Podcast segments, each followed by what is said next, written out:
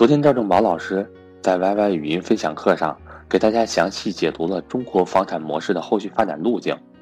从价高者得到让所有人居者有其屋，这其中透露的是中国房产发展思路的转变。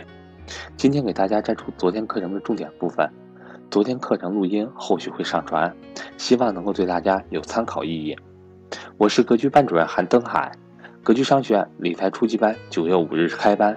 九月九日。在北京有安排投资理财面授班，欢迎想参加的伙伴和我联系。关于投资初级班的详细介绍，在本专辑介绍里面有做详细说明，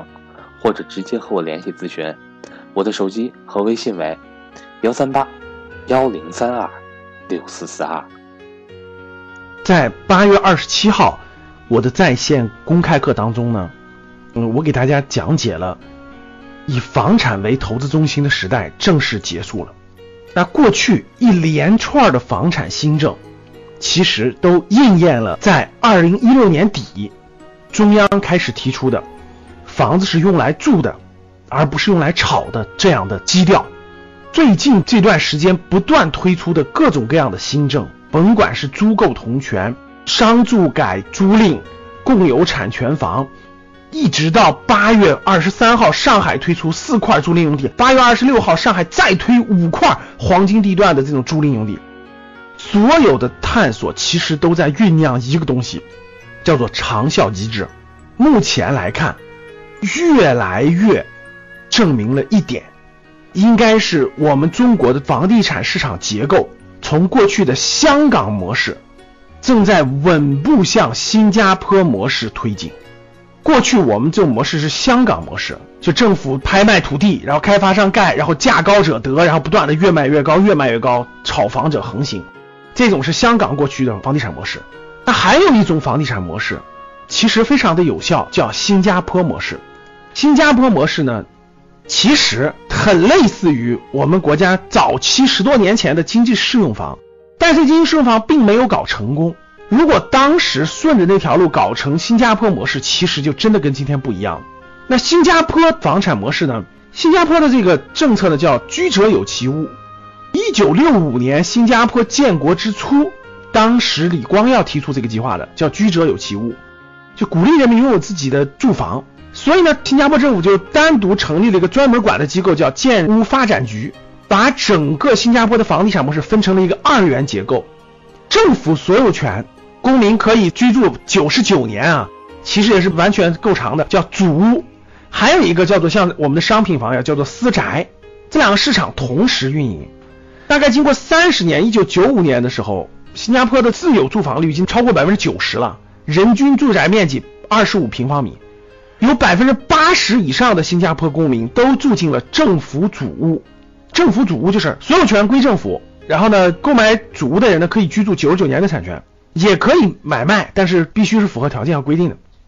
可以说，这个政策真的保障了新加坡这么小这个地方，但是那么多人口，它的人口密度其实很大呀，保障了他们的居住成功，居者有其屋这个政策的成功。最主要的是主屋为主，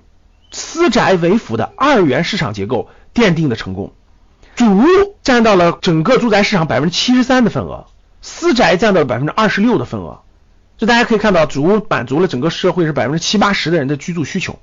所以，如果你住的是政府的主屋，你未来有一天经济好了，然后形势也好，你赚到钱了，你可以去买私宅，但你必须退出主屋。啊，如果有一天你这个经济下滑了，你的私宅各种原因你必须卖掉了，哎，你可以还再去申购主屋，保障你在经济状况恶化情况下还有住的地方。主屋呢是政府主导的公共住宅系统，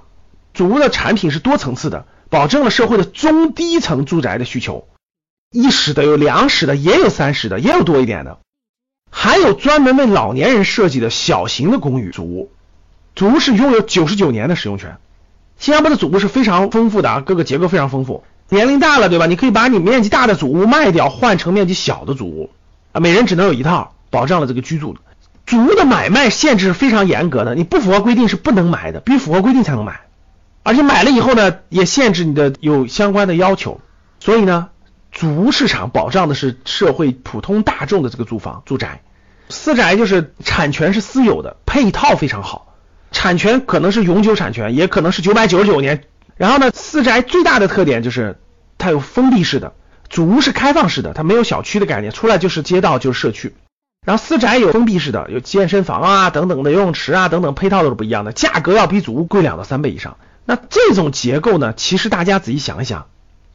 非常像我们现在摸索和探索这种共有产权房和公共租赁住房，就类似于新这个新加坡的主屋。哎，符合条件的人可以申请，可以居住，可以享受上学啊等等等等的这个政策啊。但是呢，你不能去炒作它，你买卖有严格的限制，你不能获得暴利。哎，你如果特别有钱的，你就去买商品房啊，那是可以自由买卖等等。从种种迹象来说，我觉得啊，这个长效机制总体上是向新加坡的房产模式靠拢和迈进的。我觉得这是一种进步，把依托在房子身上的金融产品属性剥离掉，居者有其屋，让天下寒士都有居住的场所。少部分人你可以去炒作你的商品房，这样我觉得是一个长效机制，是一个发展方向。这个探索呢，应该是在不断不断的推进。我相信，随着模式的改变，而对整个房产市场发生了重大改变。我们的主题叫投资。对于投资来说，我觉得过去随便买套房就能赚钱、就能翻倍的时代已经一去不复返了。清晰的认识到模式的转折点，在二零一七年来的转折点，为自己未来的投资重新选定方向，重新梳理资产配置，我觉得才是明智之选。